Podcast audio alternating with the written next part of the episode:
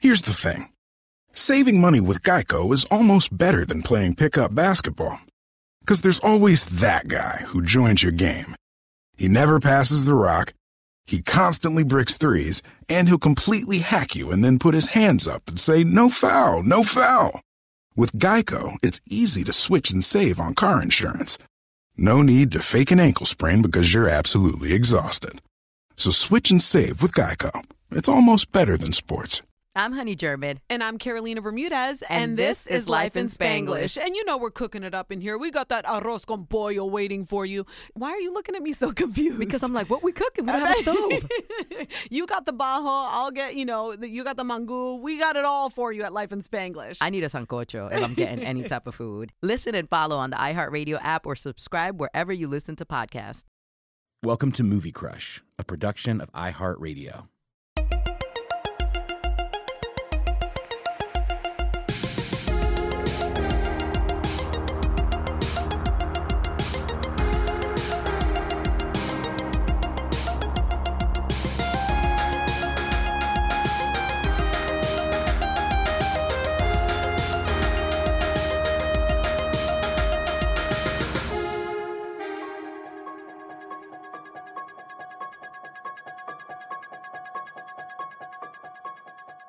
Hey, everybody, welcome to Movie Crush Halloween Horror Square Table Edition Part 2 with Annie, Hey. Joe, Hey. and Ramsey. Hey. Do you realize this table isn't square? this Well- is a parallelogram, but Uh, it's a rectangle. Rectangle, yeah. What, is, isn't every square a rectangle or is it the other way around? every square is a rectangle, but not every rectangle is a square. Oh, Joe. Oh no. Leave. Go to New York. Go find Noel. You're both dead to me.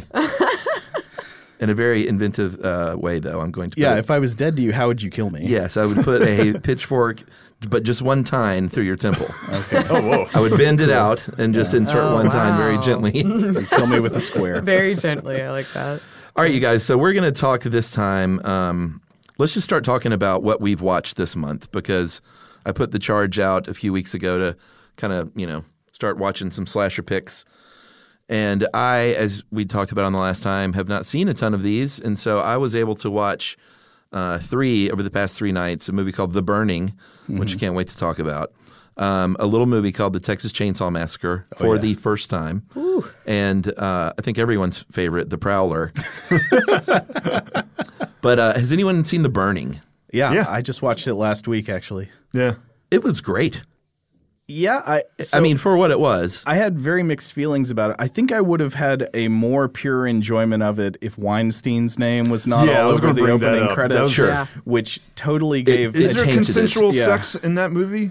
Oh yeah, all the. I mean, obviously, yeah. It's got like people pressuring each other for sex in the movie. Constantly. Yeah, Yeah. uh, yeah, you, you could not help but think of that. It was it was the very first movie from the Weinstein brothers. Uh, Bob wrote it, co-wrote it.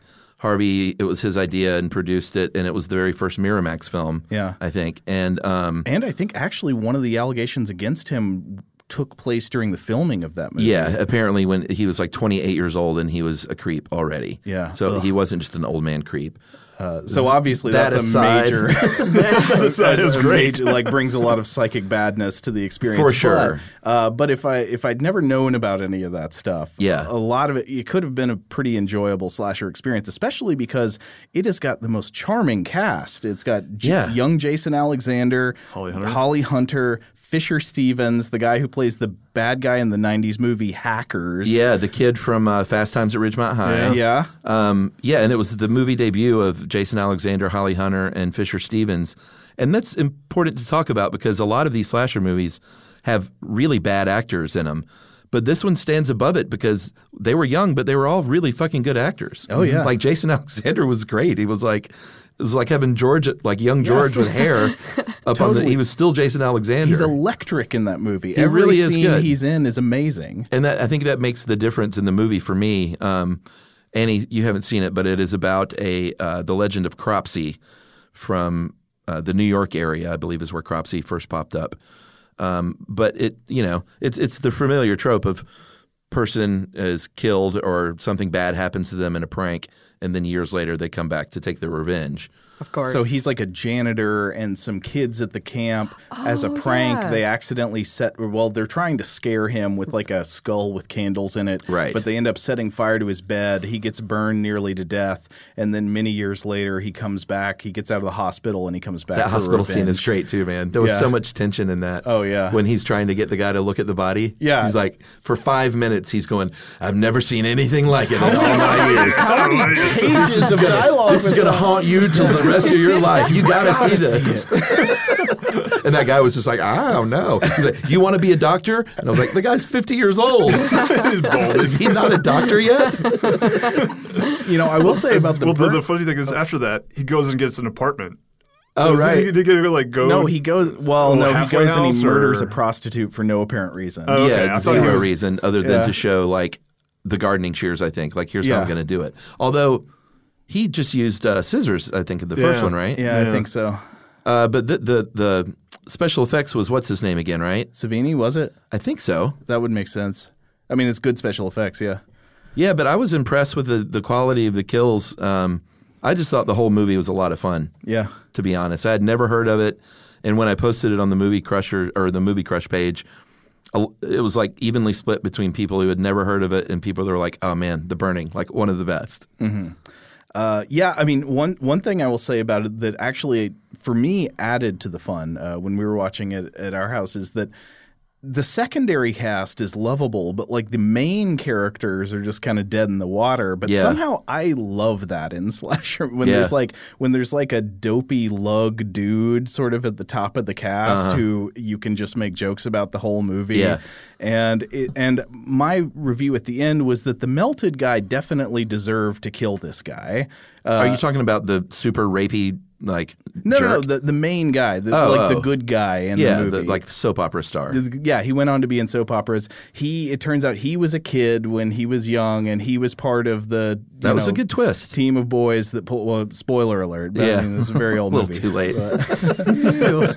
um, and he, and so he like burned this guy, and you'd expect that he should feel bad about it, but it seems instead like he's been spending this whole time telling stories that explain why, well, that janitor deserved to get exactly. burned. Like spreading the legend that he c- helped create. Yeah, and I, I don't know. I was like, I wanted Cropsy in the end to, to kill him. But did too. No, no. No. I wondered The, about that. the lug one. Uh, I think we can uh, agree that the raft scene is like one of the better horror movie scenes, uh, slasher pick scenes. I think so. That Yeah. was pretty wonderful. Oh, Where the guy got his fingers chopped off. I was like, whoa. yeah. That was Yeah. Fisher Stevens. That was wasn't Fisher it? Stevens. Yeah. Um, what have you been watching, Annie? What did you do to prepare for this? Uh, well, I for the like two months, September and October, I just watched horror movies all Really? the time. Yeah, so I, it wasn't even an ask for me. Right. I was already doing I it. was like, wait a minute, we just talked about this two weeks ago. That's how to live. it. It's the only way to live. Uh, so I have my classics that I always watch, like Halloween, um, Psycho, Scream one through 3 Um, I Mm-hmm. You know, two was here in, uh, at Agnes Scott, I know. and I, my wife worked on that. Oh, well. oh man. She was the production coordinator. I love two. Yeah. I actually really enjoy three, even though it's not that great of a movie. But I love Parker Posey so much. I'm like, this is Yeah, Yes, for sure. everything. We just She was watched. so great in that. we Yeah. watched the first three Scream movies again last year, I think, and the, the shocking thing was how much better three was than I remember. Three Yeah. is really funny. It's hilarious when they're like doing their little duo trying to get to the bottom of things. Yeah. Oh, Then they meet Carrie Fisher, and Carrie Fisher's got That's such right. attitude. Yeah, yeah. what is it about these movies that you can watch, or, or we can all watch over and over? I think there's the kind of, um, for me, there's just this, it helps me get in this Halloween tradition. It's my Yeah. thing. I get in the mood. I, I have m- scenes that I love and I'm looking forward to it. Uh-huh. And also, since I said in the last episode, Scream was my first kind of entry Mm-hmm. into Slasher, it just has a special It's almost like these are our old friends in some ways. yeah, kind of. And and like I do love um because as we were talking about in uh, the last one, the final girl, Sydney is one of the first final girls that's kind of more uh, strong. She's stronger. Yeah. In the decisions she makes, um, and and the way that she survives.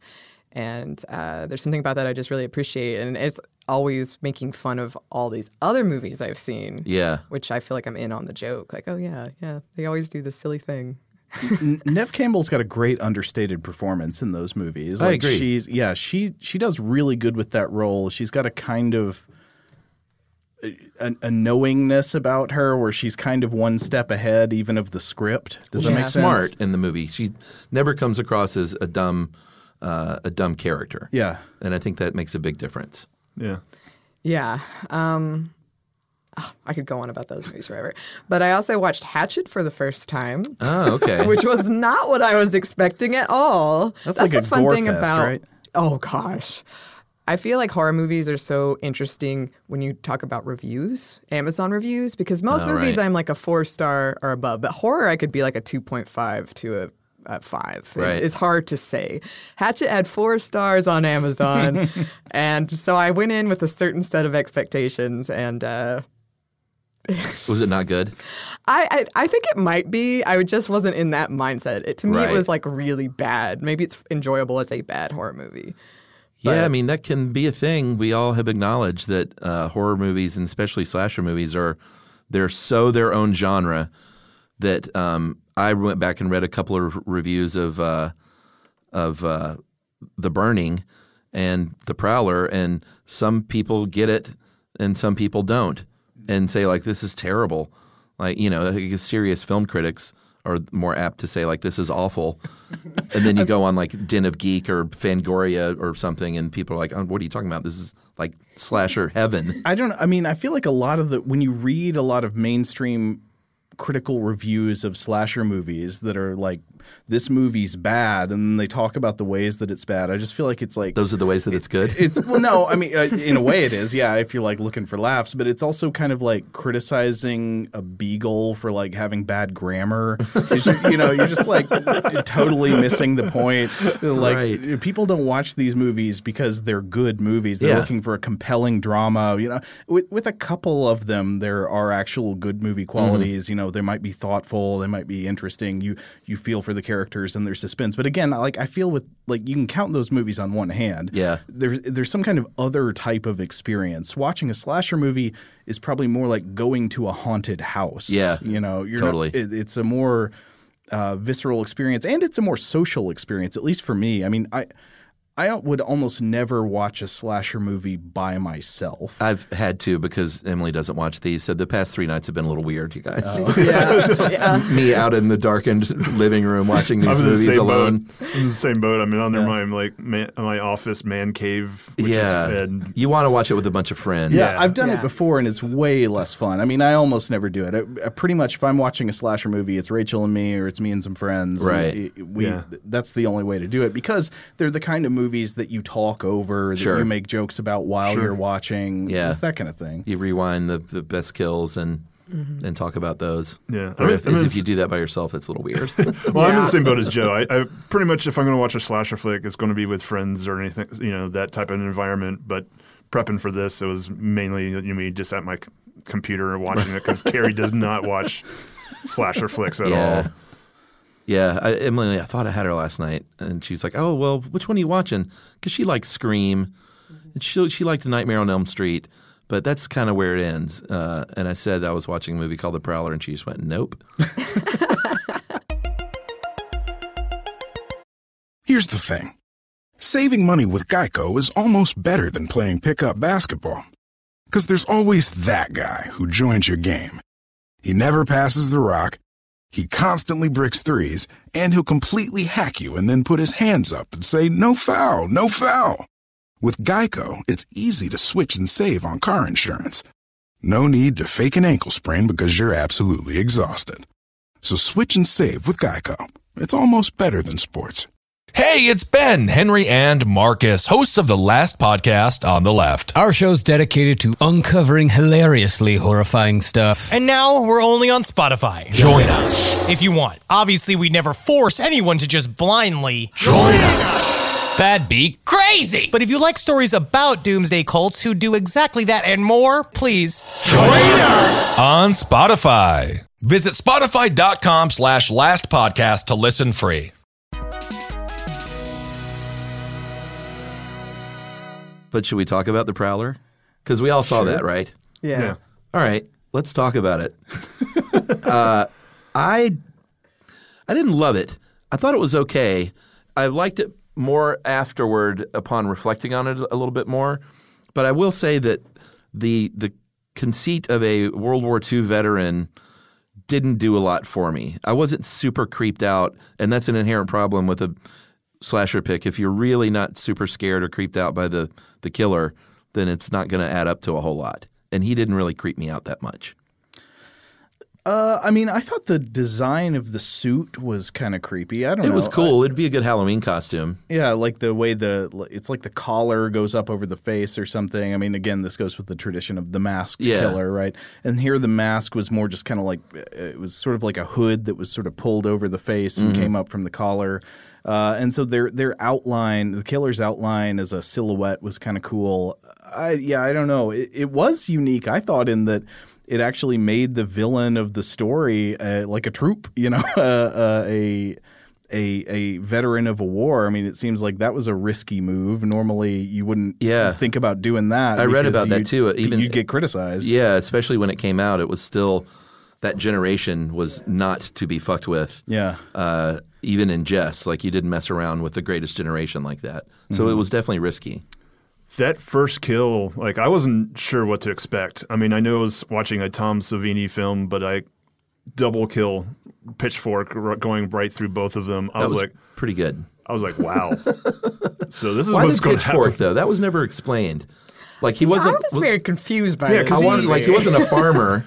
I had like to the- look up the d- description did afterwards. I miss something? Did I miss some kind of There's those scenes he's motive? putting the he's putting his bayonet in. He's gearing up to go kill people, prowl or whatever you want to call it, and then he grabs a pitchfork. I'm like, he has all these World War II knives. I and know. Stuff. It should have been all World War II era weapons. I Rachel think. made the joke that he was like part of the 101st Pitchfork Division. the fighting pitchforks. Yeah, uh, yeah. That w- I thought that was a little weird and didn't really work for me because you can only think of like that he just wanted to use a pitchfork. The director. Yeah. Yeah. Like there was no Yeah. good reason for it. Again, I think this might be one of those things that's ultimately dictated by the makeup effects. It's Yeah. like you try to you figure out what makeup effects you can do, and then you work backwards to the set pieces in the film. Well, that was the th- one of the things that I read about the Prowler was it was designed. The shooting schedule des- was designed around the effects. Like Right. they were like, okay, we're shooting this scene today where this person gets pitchforked. So okay, Tom would just say, okay, this is how we're going to structure the shoot. Is basically structured around all the kills and all that. That makes sense. It's kind of like another version of when you'd have like the Canon Films thing where you got a poster before you got a script. Right. You know, so it's like, okay, here's what's on the poster. How can we build a movie around that? you got Chuck Norris with a machine gun. You got this guy. uh, I did think when we talked about it in the last episode, the, the knife through the head and then the eyes rolling back, that really added a nice little touch, I that think. was creepy. Yeah. Yeah. I mean, overall, I, I thought The Prowler, like most slasher movies, it does not really have merits as a drama. It's not really, a, it doesn't really have compelling characters. I thought it was a pretty funny experience, and some some of the murders in it were shocking. I, Yeah. again, because the makeup effects were so good, and like, uh, so it had that hot cold, uh, hot and cold showers kind of thing, where like there would be scenes with characters acting stupid, and there'd be kind of bad acting, and that was funny. And then suddenly you get the knife in the head and the eyes rolling up, Yeah. and that was like really. Ugh. Yeah. The throat cut scene was pretty brutal, too, uh, in how long they lingered on it. And, like, you know, she was dead and he was still working that knife, you know, as deep as possible. Yeah. That was pretty brutal. Uh, the, the I just wanted to go stay at the Cape May Inn after seeing that house. Like that's where I Oh, am in yeah. life in my late forties. I was like, man, that place is fantastic. Oh, look at the I design. had, it's in Cape May, New Jersey, and I was like, oh man, you can actually stay there. That's that's wonderful. The bathroom in it, I think, ha- it was like the. be- Uh, it was like the bathroom in the hotel in The Shining. It had that same green color on Oh, the yeah. tile. Yeah, yeah, yeah. One of my favorite parts too was the uh, during the dance when when the lady comes in, she's like, by the way. Uh, there's a prowler outside, yeah. so let's all just stay in here and keep the party going. Oh, but dude, that Don't go outside. And everyone's like, I'm going outside. that band in the movie was banging. That, no, they was- were pretty good. That was a great. I was wondering band. who that was. I, I meant to look that up. They were not bad. Uh, yeah, that was a pretty funny part. But that's kind of the fun of slasher movies is some of the ridiculous moments like that. w- w- real quick, Joe brought up when I know we didn't talk about the last episode. I wanted to bring up was like poster art. Yeah. Every slasher film. I mean, I would go into m- my blockbuster or movie gallery or wherever I was getting my videos and basically pick slasher flicks or horror flicks based on the the poster art alone. Um, I mean, the Prowler, Prowler's up there definitely, or you know, Nightmare on Elm Street, Halloween, all those movies. I mean, they they I think they spent more time on the poster art sometimes and the the taglines than than anything else. Oh, I want to ask y'all if you had the same experience I did. But so I've talked to my co-host Robert on Stuff to Blow Your Mind and Invention about this. We both had this experience of being young and being too young to rent R-rated horror movies, but just walking back and forth along the horror aisles at the video store, Yeah, sure. Yeah. looking at all of the VHS box covers and imagining what the movies were from the, the box covers. Does this happen to you? Yeah, and there are certain movies when I was young, um, like the poster scared me enough Yeah. that maybe to this day I haven't seen that movie. Actually, Child's Play was a good example of that. I only saw that recently, but the poster scared me so badly when I was a child that I I, I thought about it. I Yeah. refused to watch it. Noel was talking about rewatching that with his daughter and how hysterically not scary it is. no, not scary, but I was impressed with the doll effect. I was like, hey, I thought it was going to be much Uh-huh. sillier than it was, Oh, perhaps, with the effects at least. Gotcha. Um, but Chucky, pull, he, they pulled it off. yeah, they pulled it off. I thought so. That's the, that's the voice of Brad Dourif, isn't it? Yeah, Yeah. yeah. Great character Yeah. actor. Yeah. Um, I mean, anything else in the Prowler? I mean, I'm looking at that face now. It is pretty. It is pretty scary looking. Yeah. Yeah. But I don't know. There was a GI Jonas about it because I played with those original 11 inch tall GI Joes when he was a World War II guy, and uh, I don't know. It it just wasn't the scariest. Yeah. killer to me. And the whole Rose thing, like I feel like they tried to introduce a couple of elements. Like the major's daughter was the one who was originally killed back in the day, Mm-hmm. and none of that really felt. Uh, it felt just sort of like it was thrown in there. Yep. It didn't really like impact me as a viewer. Yeah, that's. I was confused, which is not a good thing. I was a No. little confused, too. was I didn't know if it was just me. "Wait." No, I was confused. And in fact, the first time I watched that movie, I thought I clicked out of it because it opens with like a World War II Yeah, yeah. uh-huh. propaganda thing, and I Yeah. was like, "What is? What is It's like, this?" am I watching the right movie? It was a little weird. I kind of appreciate what they were trying to do, but yeah, I don't think it worked. Yeah, I didn't fully get that the Prowler had had been broken up with, Oh, yeah. and, and that's why he, Yeah. wa- that's Oh, why he that's wanted funny. to kill everybody. That was clear Yeah. to me. Yeah. Uh, yeah, he was away at war, and his girlfriend uh, sent him a Dear John letter. and Yeah. she Yeah. had a new boyfriend now. When he came back, he was very mad, and he killed people. And then thirty years later, he Yeah, just 35 killed years pe- later, he he just decides. killed people again for some reason. right, and the, the, big first time they had to dance again. Oh, that's true. It was the Yeah. first time. Mm-hmm. Um, and because that's how serial killing works, right? You, yeah, you have to wait until that thing happens again, even if it's 50 years later. Well, th- that's a thing that would be worth talking about is uh, the idea of motive in, in slasher movies. Right. I mean, how does the idea of motive play it's into usually revenge, right? Yeah. It's it often is, but then uh, often so there's some where it's like a mystery and it's Yeah. inscrutable, and you know you don't know until the end, and then you find out there's some motivation. There there are occasionally some I think where there really is no motivation that makes sense. The Texas Chainsaw Massacre, there's no clear motivation. They're just crazy killers. Yeah. Um, Did Michael Myers have a motivation? yeah, that's Well, see- well, no, that he's a mystery. No. That's Yeah. the thing is like it, what I was going to say is most of the time there's like the villain is someone who escaped from an insane asylum or something like that, and Michael Myers like and then they he goes to his house like that's his only connection. He's a kid, kills his sister, goes to an insane asylum, escapes, goes back because that's his place, and Right. he sees Jamie Lee Curtis dropping off a key or something like that, and then he's like, oh, okay, there's my target. Right. So there is no really connection Yeah, with it's- Which anyone made it else. Mysterious, scarier Yeah. Yeah. somehow.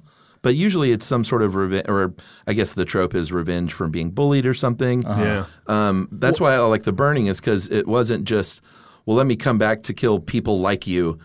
The big twist, again, spoiler, is that that guy was actually one of the ones who was involved in his uh, disfigurement. Right. He he fails to kill the guy who deserved he deserved to get revenge on and instead just kills a bunch of peripheral people. Sure. Right. Or in the case of the Prowler, uh, th- the reveal that uh, again spoilers that he is the sheriff was really lame. I thought It was like a Scooby Doo moment at the Yeah. Oh end. my god, it was so funny. It's like It was the oh, sheriff all along. Him, huh? But Okay. there was no setup because like who is him? Like, Well, it was like Yeah. he And- was going fishing. You know, he I loves know. fishing, and now he kills people. Well, they kept. She's like the threat to the the other off, police officer was Yeah. like, "I'm going to call the sheriff." Yeah, like exactly. I'm going to get the sheriff I love involved. that the deputy guy or whatever. His it was so clearly just that time in filmmaking where let's just put a sheriff's uniform on someone and that makes them a sheriff. Like this guy so was not a police officer, but I'm wearing the clothes. I mean, he's like hitting all the on all the girls that are at the Oh, yeah. dance He's- too. he's dancing with them. daytime TV hunk. Yeah, but also Yeah. a cop. It's like put him in a brown shirt Oh. and that'll do. oh Well, my that- god, his jaw was like a knife. Yeah. the last thing I want to say, about, like on the parlor, is like one of the things that you'll see in the franchise movies is like, are they dead? Like, is the villain Yeah. dead? Yeah. Yeah. yeah, we haven't talked about that yet. Yeah. Last night when I was watching the Prowler and he gets the the shotgun spoiler shotgun to the face and his head basically Tom Savini's fashion blows and explodes in, in a million pl- pieces. I was like, That was great. he's dead. Yeah. he's Yeah. not coming back. Well, from but he, that. he was Yeah. he also had already been shot though. yeah, and stabbed in the back with a pitchfork. Right. When they went full scanners on him, you, you know he's not coming back. at yeah, that point. was that was pretty great. I have to admit. Yeah. I wish it would have been a little. It was too quick. Yeah, The head explosion. slowed It down. was a little over bit. before Yeah, you know You it. wanted it so- to linger Yeah. there. Just a little bit. Um, but getting back to you're talking about the um, the posters and advertising. Um, it's a good time to talk about Texas Chainsaw Massacre because I was I'm of the age where I remember when that movie played in theaters. Um, what year did that come out? I think 1974. 74. Yeah. Right, 74 or so. I was three years old, but it, it played for many, many years because I remember, I remember hearing about this movie and it being such a cultural touchstone as being the scariest thing and the most depraved. Like I heard all these words as a kid and I didn't want anything to do with it. It scared the shit out of me just seeing like the little blips in the trailer. But just seeing it for the first time um, two nights ago, I can't imagine theater goers in 1974 seeing this fucking movie. Sure. Yeah. Like it was not n- nothing had ever been done like this. It's- Really, it's still for shocking American today. audiences. Oh Yeah, yeah. it yeah. It really is, and it like it disturbed me. yeah. Yeah. It, it is the one that has stayed with me.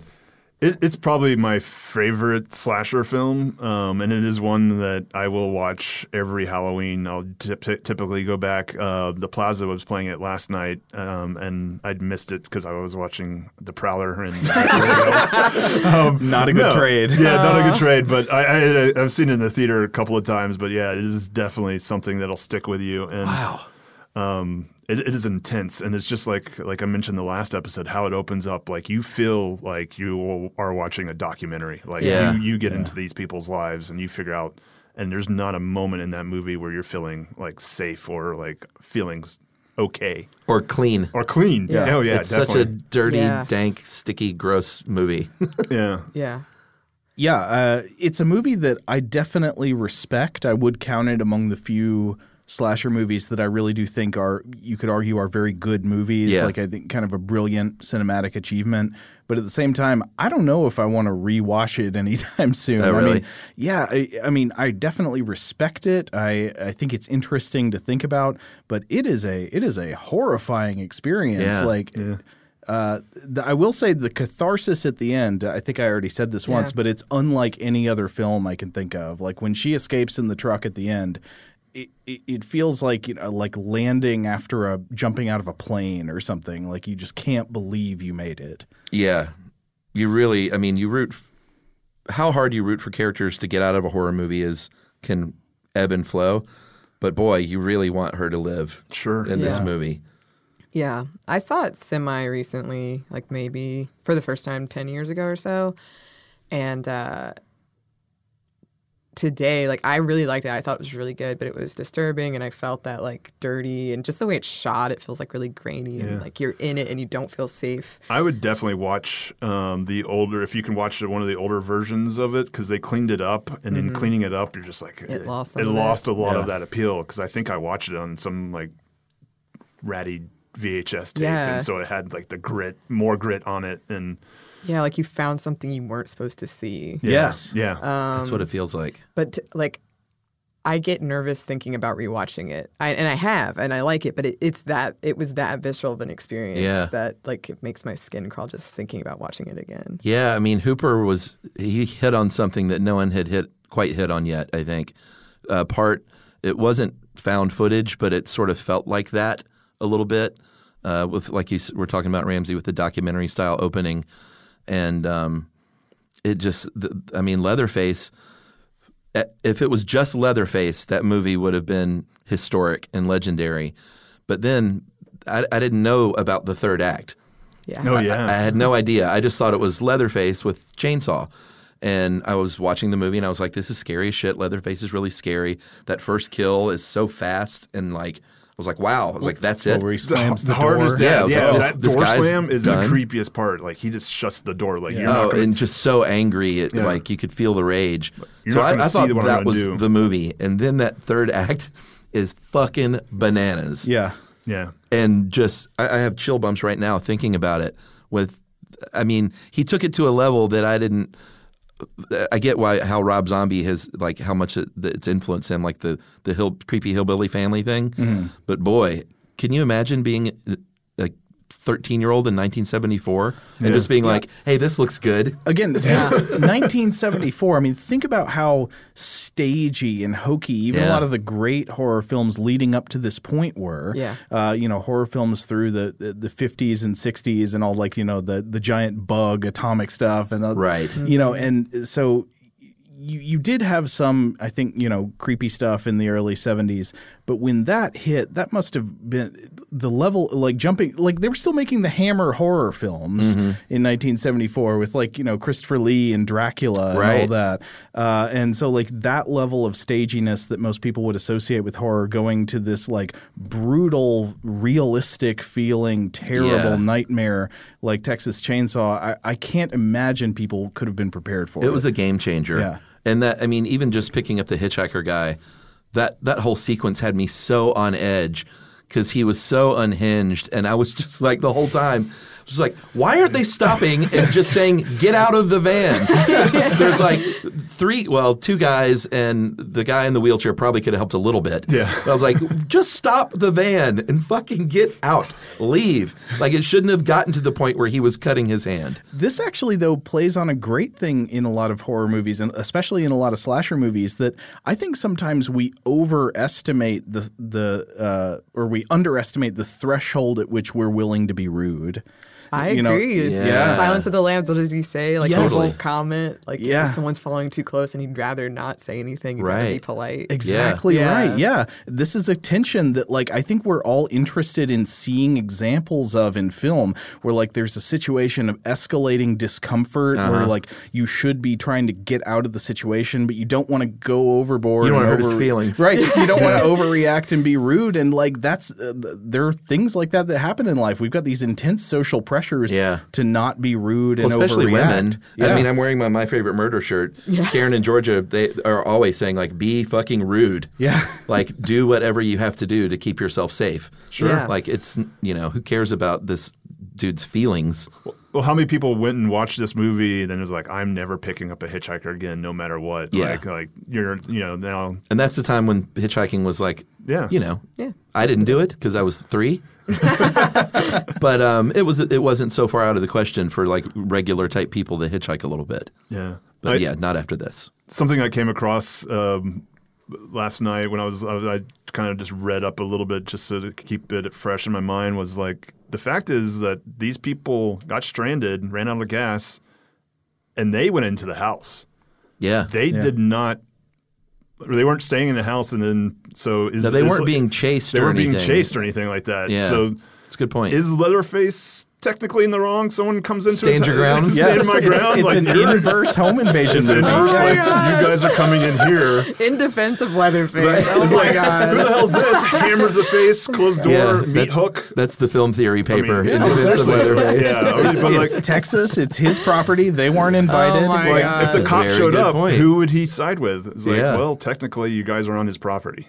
Yeah, the other thing that really creeped me out was how uh, Leatherface was just so like the way he moved. Yeah. he was Yeah. Oh. huge. Yeah. and um, h- his size was threatening, and just you know, even at the end when like that great last shot when he's just holds the chainsaw up and is just writhing Oh, his geez, body yeah, and, like yeah. that little Yeah. shimmy dance. Ugh, I'm getting Yeah. chills again. That movie truly disturbed the shit out of me, guys. I would. I would Like, I get it. I would definitely take the time to look at like.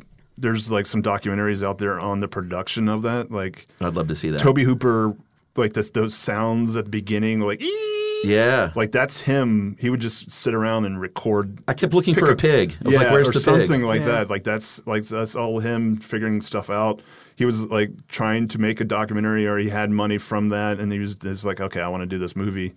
Um, that dinner table scene, I I don't know. Like I just remember hi- that they were shooting for so long, and the hitchhiker was like.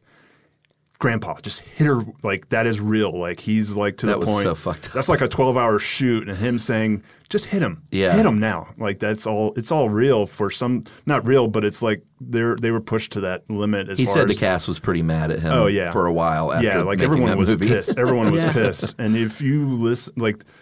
It doesn't seem like there's an off switch on that hitchhiker character. Like you see interviews with him, he's that messed up. Oh, really? He's not going out killing cr- people or whatever, but he's like, you know, you can definitely see that he's slightly unhinged. Wow. And his his, his casting was, was was perfect as far as all the people in that. Yeah. Oh boy, I thought Grandpa was dead Yeah. at first. I, was like, oh, they've got this body up there like Norman Bates style Yeah. because there was a grandma that was dead, right? Wasn't there like a skeleton too? so. Yeah. Yeah. But then, I Yeah. mean, the scene, the finger sucking. it's like, are you, like what the fuck is going on in Toby Hooper's mind in Yeah. 1974?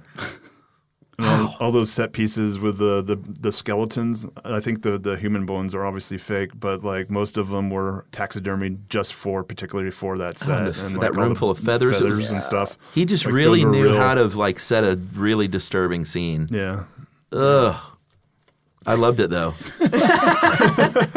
you know, that's like Yeah. what the great thing about slasher. And I, does it qualify as a slasher? I guess. Oh yeah, I think Yeah, so. okay. It is unusual in that it's a mechanized weapon, but uh, Yeah. yeah. Yeah. Yeah. he I think said it that he qualifies. saw a chainsaw. I think what was the story? He saw it in a store or something, and thought like that'd be a great way to kill somebody. I'm surprised it Not the hadn't most been done practical. yet. Have you seen Texas Chainsaw Massacre 2? No, that's Oh, the jeez. Dennis Hopper, right? Yeah, Dennis Hopper has a chainsaw shopping scene in that movie. That Oh, really? is unbelievable. It's so good. Is the movie good? Actually, I think kind of yeah. Like it's it it it goes way more for comedy than the Yeah. first one. It's not a straight horror film. I would It's say- more of a comedy horror. I'd say take all your expectations of Texas Chainsaw Massacre Part One and throw those out the window because you're just it's more campy and fun. Yeah. I'm Robert Evans. I'm the host of Behind the Bastards, and it could happen here. Uh, and I do a lot of investigative journalism, studying the international fascist movement and all of this creeping authoritarian terrorism um, that we're increasingly seeing uh, in 2020 and 2019. And uh, I'm generally pretty bummed out as a result. So, in the summer of 2019, I went looking for hope, and I found it in what you might consider to be an unlikely place northeastern Syria, Rojava. This is the place that's generally referred to as the Kurds uh, when the Western media talks about the fighting against ISIS. I first heard about Rojava in 2014 through a series of half credible far left blog articles and social media posts. The picture they painted was of an anarchist, feminist, utopian project in Syria, one that was fundamentally reforming society at the same time as it led the battle against the Islamic State. It all sounded too good to be true, and I was instantly suspicious, so I traveled there to see what the reality was. You can learn about what I found and the people I met by listening to The Women's War, which releases on March 25th on the iHeartRadio network. Listen to The Women's War on the iHeartRadio app, Apple Podcasts, or wherever you get your podcasts. Should we talk a little bit about the role of camp and comedy Oh yeah, in horror in slasher movies? absolutely. I mean that yeah, that's front and center. It can be. Is Yeah. it required? I don't think it's required, but kind of going back to something we said in the first one, I think you said it, Joe. There's this level of discomfort when you're afraid, and that's why a lot of people have that defense mechanism of you laugh when you're nervous. And to me, I'm I my favorite genres are comedy and horror. And I think it's because I- there's a level that I love the adrenaline and the release. So I think actually comedy and horror go really well together Mhm. because, especially if they're building a lot of tension and you're watching it in audience, there's just something about having that joke that makes it more acceptable and like, okay, we're safe. Like, it's okay. This is just a movie. We're going to be fine. Um, and some of my favorites are like, the ones that that make me laugh and, Yeah. and purposefully like there is a place for bad ones but the ones that know like Right. let's add in this element this funny thing to add give some release Yeah, it's almost like a, a bit of a dance, um, not only with comic relief, but uh, the very classic trope of, you know, you think it's going to be the killer, but it's the boyfriend tapping her on the shoulder. Absolutely, Right. yeah. Like, it's that, it can be done poorly, but if you really nail all that stuff, that's what makes them rise to the top, even if it's a B movie. Cat scares, yeah. You know, well, yeah. Cat jumps out of the closet every time.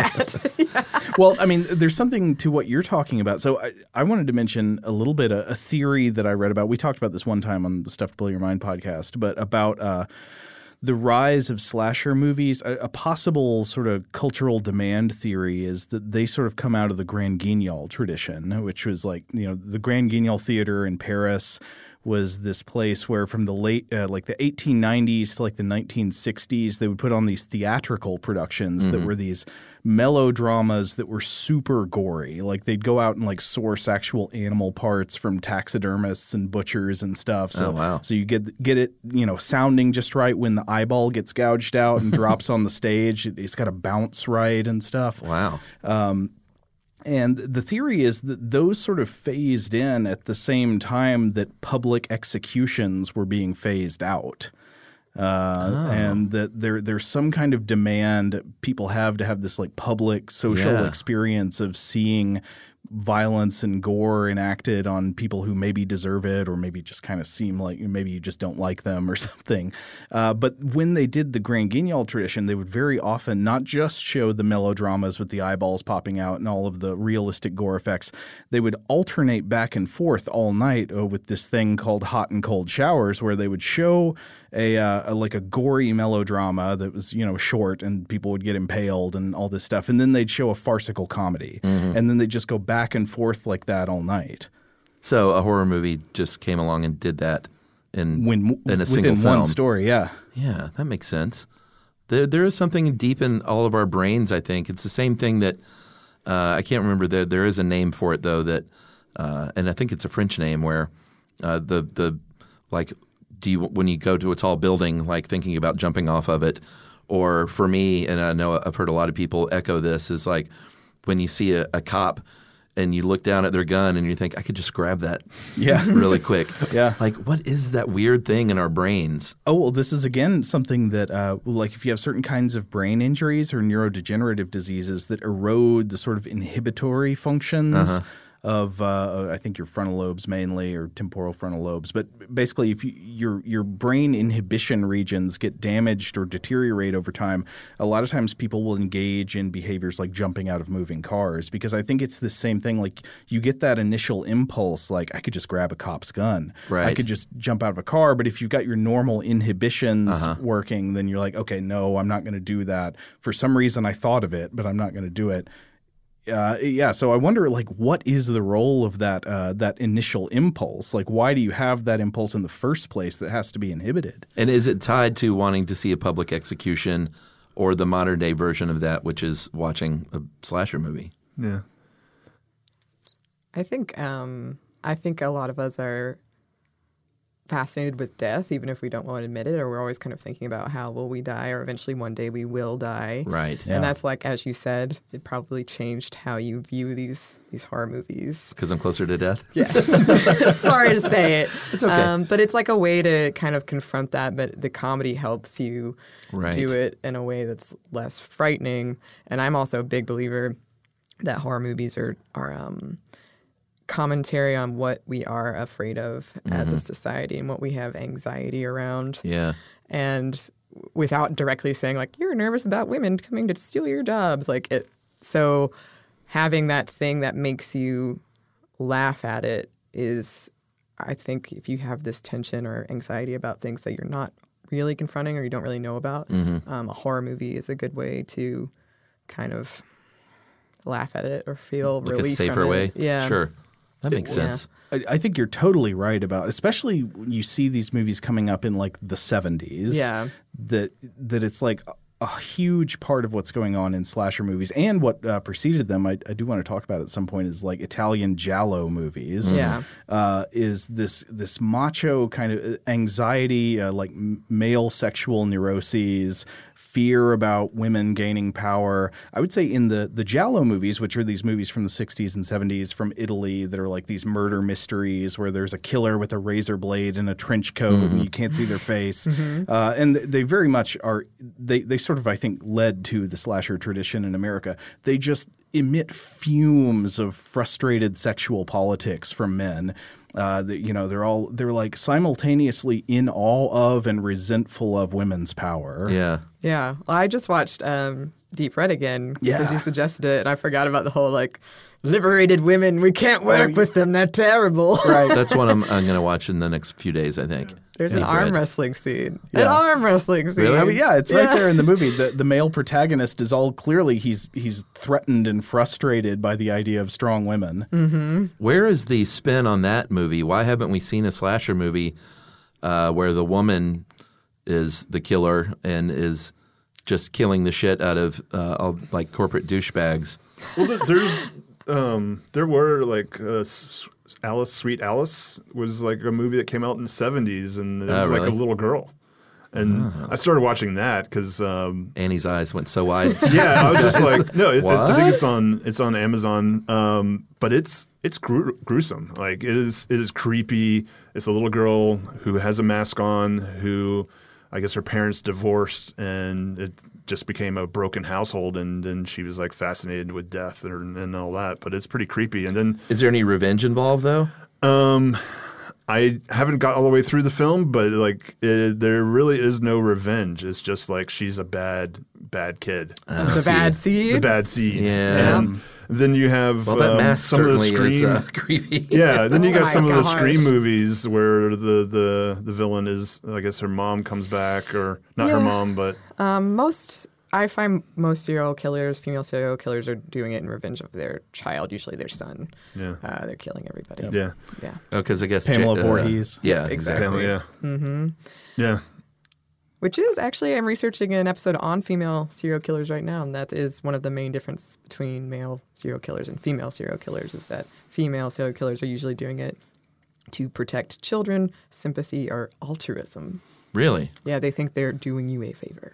Is this for Sminty Yes. or Savor? We're taking a real weird turn on Savor. uh, when is that episode going to come out? I think uh, next week. Oh, okay. Yeah, for Mm-hmm. Halloween. Awesome. Well, you should listen to that. Maybe we should close with some recommendations. Um, can everyone think of one slasher movie, or maybe just horror in general, if you want to go that route, that maybe a little underseen in your opinion that you could turn people onto? Underseen. I'll go with The Burning. Yeah. Okay. Just I, I, i that's one of my new favorite horror movies. I'm going to watch it again and again.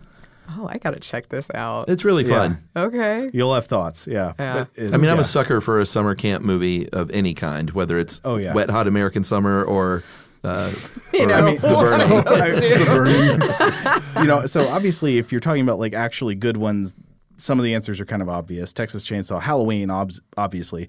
Um, in terms of bad ones that are great, I really love some of the deep Friday the 13th sequels, especially after Jason becomes undead. Yeah. Uh, those are those are just like camp candy and they are wonderful to behold. So, what number would that start at? That starts around. Well, let's see. Uh, five is just awful, and it's like it's Well, it's not even Jason. yeah, yeah. And five, it's a copycat serial killer. Spoiler, you find out at the end. Uh, there's a it's sorry. sort, sort. Well, no, it's okay. It's sort of like a Jallo movie. You know, you find out who the killer is at the end when they're unmasked. Um, but like. Like part six is campy and hilarious. Part seven is great. He battles this the main girl, the final girl in part seven is psychic, and she's got uh, she's got telekinesis powers that Oh, she wow. uses to battle Jason. Part eight, they go to Manhattan. Yep. Those are all Space, campy, hell, yeah. amazing Then classics. he fights Freddy. Fights Freddy. Yeah. Whoa, I've got a Oh, question. re- oh, you- Freddy versus Jason. Freddy right? versus Jason, I yeah. haven't seen. I, I need to see. All I these don't like movies. that one as much as I like the earlier late if that makes early or late uh, Friday sequels. But th- I've got this question about Jason in those movies. There's they make this big deal about unmasking him at the Yeah. end Sure. of all the movies, even though you already know who he is. I always Yeah. thought that was funny. Like there, so in the Jallo movies, they get unmasked so you find their identity out. Right. In the Jason movies and in other movies with a masked killer who's already familiar to, like at the end of Halloween, you, you know who Michael Myers is. You It's wanna not a see their mystery. face. But Yeah. yeah, the mask always comes off in Yeah. the final confrontation. Why is that? Well, see, like in in F- Jason final chapter, um, Zito was like told this is going to be the last Friday the Thirteenth movie, so do do hysterical. whatever you want, do whatever you Yep. want. So he went into it. I'm going to kill the crap out of Jason, and you know, uh, so they saw his head in half. Corey Feldman basically shaves his head.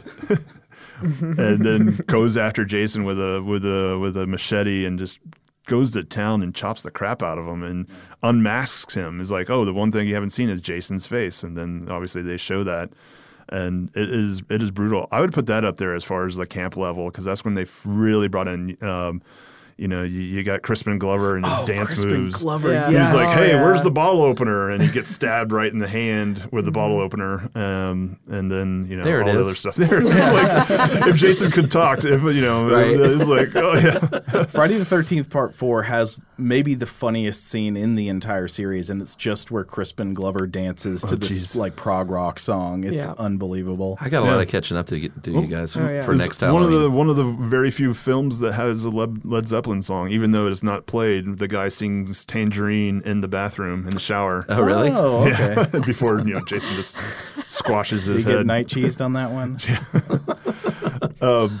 My as far as recommendations out, out of, outside of the ones, I mean, for me, if I saw a slasher flick, I, it would have to be campy. I'm not, I don't have this desire really to go back, but I watched Black Christmas leading into this, and Joe, you mentioned off on an email thread that like, is there anything joyful about that? No, it is not. But like, what scares me is feeling you know the campiness takes me out of the horror like it brings me out like Mm-hmm. i am watching a cheesy horror movie or a slasher fic, flick or whatever but like there's nothing they don't try to be overly campy in that movie obviously there, there's stuff that is but it's So is it scary? it's scary i Okay. mean movies like that creep me out like f- seeing like can i be in that situation like Right. the villain um yeah i, I mean if you guys I'm gonna watch it tonight or yeah, tomorrow. it's- it, it is definitely it, it definitely creeps me out as as far as like that and like the original Amityville horror, that those type of films where you know I def I had a Christian background when when I was a, when I was a kid,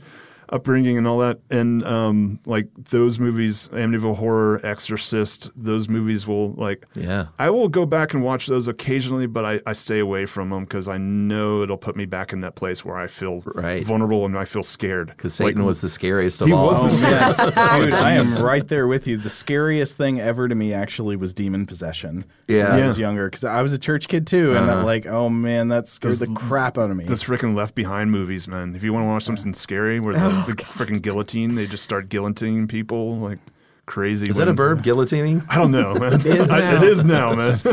You know what scared me when I was a kid was not monsters.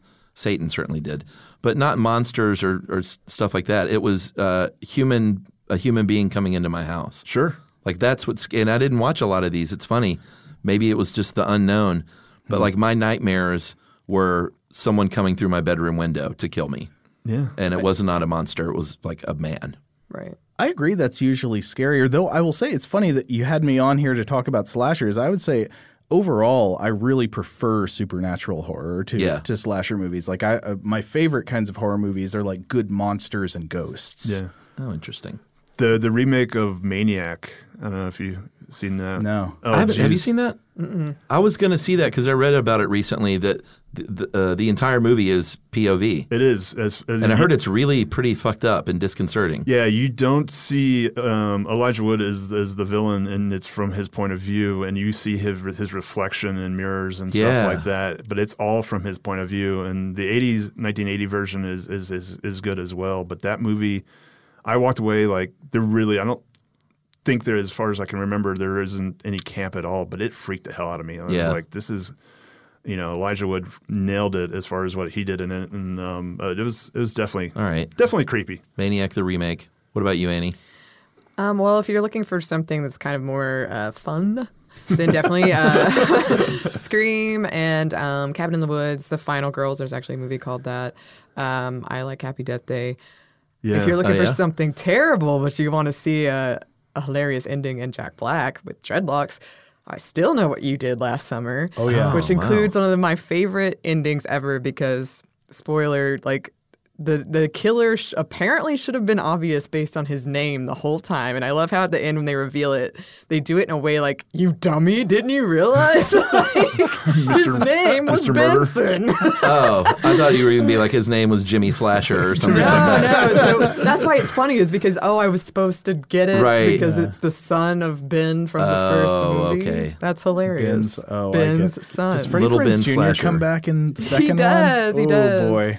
And you, they definitely set it up in a way where you're supposed to think it's him, which I Oh, really right. appreciate because you never think it's. They didn't succeed in that. in that. That guy is just perpetually a deer in headlights. yeah.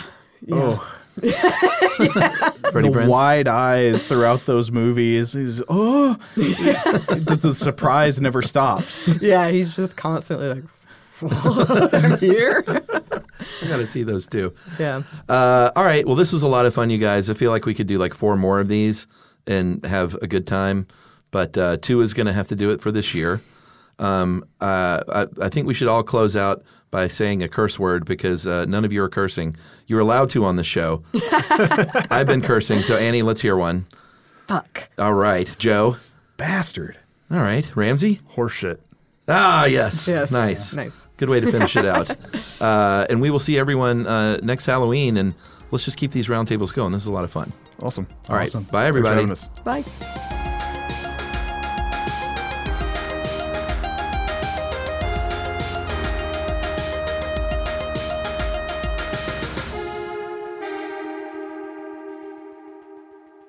For more podcasts from iHeartRadio, visit the iHeartRadio app, Apple Podcasts, or wherever you listen to your favorite shows. Timlin Bay. Timlin Bay. Tumumbe is weak. We need to rebuild. The epic fiction podcast Tumen Bay returns. Have we met before? Oh, yes, General. You have no choice. It has to be done. In the name of God, what have you done? Listen on the iHeartRadio app, Apple Podcasts, or wherever you get your podcasts. I'm Richard Blaze, and I'm a chef and restaurateur who has judged or competed on nearly every cooking show. And now I've found a way to judge on a podcast. On my new podcast, Food Court with Richard Blaze, amazing guests bring their food arguments to my court, and I settle them once and for all. You think ranch is better than blue cheese? Prove it. You hate pineapple on pizza? Convince me. The first season of Food Court with Richard Blaze is up, and you can subscribe on the iHeartRadio app, Apple Podcasts, or wherever you get your podcasts. With Richard